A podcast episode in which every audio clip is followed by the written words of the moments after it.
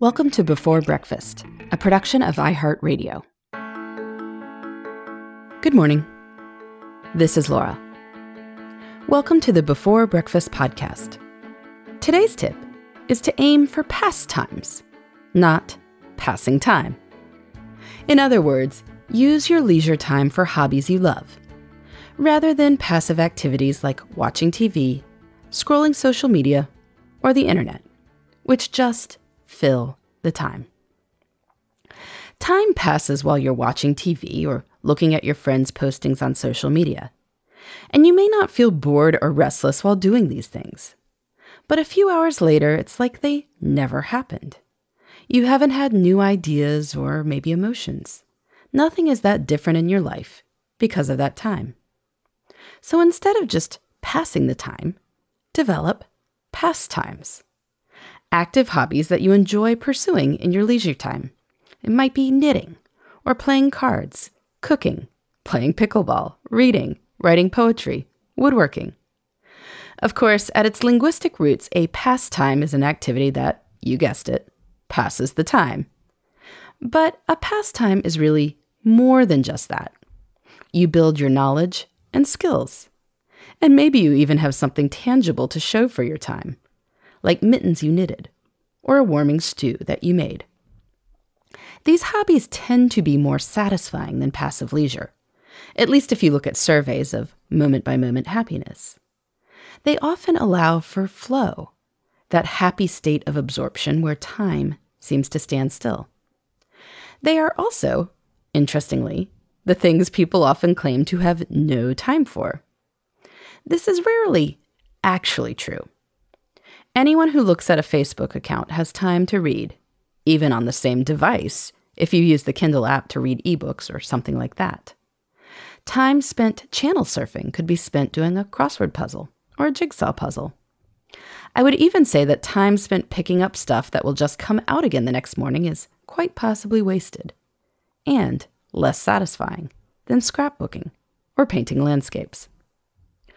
Longtime listeners will have heard me encourage doing effortful fun before effortless fun. As we all know from experience, you are unlikely to pick up a book after you've sat down in front of the TV. You are probably not going to grab your own needlepoint work after you've picked up your phone and started looking at other people's needlepoint projects on Instagram. So instead, it's wise to do some effortful fun before the effortless, more passive fun. Pastimes are a form of effortful fun. Of course, there are other forms of effortful fun, like hosting a dinner party or packing up your family to go ice skating. These are great too. But you can't always go ice skating.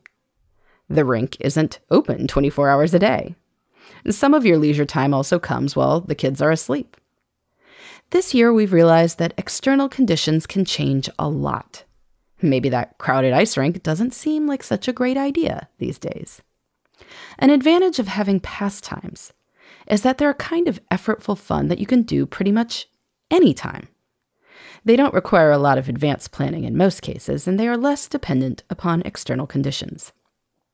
I am highly unlikely to organize a group Zoom in the few minutes I have between children's bedtimes, but I can do a few pieces in a 1,000 piece puzzle in that space just as easily as I can scroll Instagram. So this year, aim to find a new pastime, or to pick back up a pastime you enjoyed in the past. Stop telling yourself that you have no time for it. Instead, get the materials and then challenge yourself to do just 15 minutes of it when you have a block of open time. You can always pick up the phone and go on a Twitter binge after that. But my guess is that you'll get so absorbed in your puzzle or knitting or building your ship in the bottle that you won't want to. And then you can post your awesome ship in a bottle on Instagram when you're done. In the meantime, this is Laura. Thanks for listening. And here's to making the most of our time.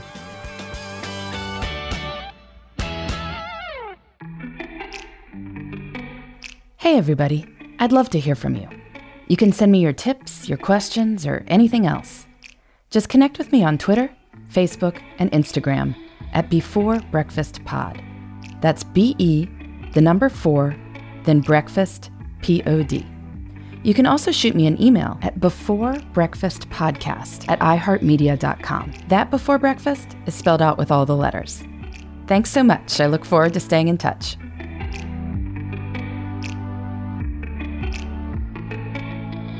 Before Breakfast is a production of iHeartRadio.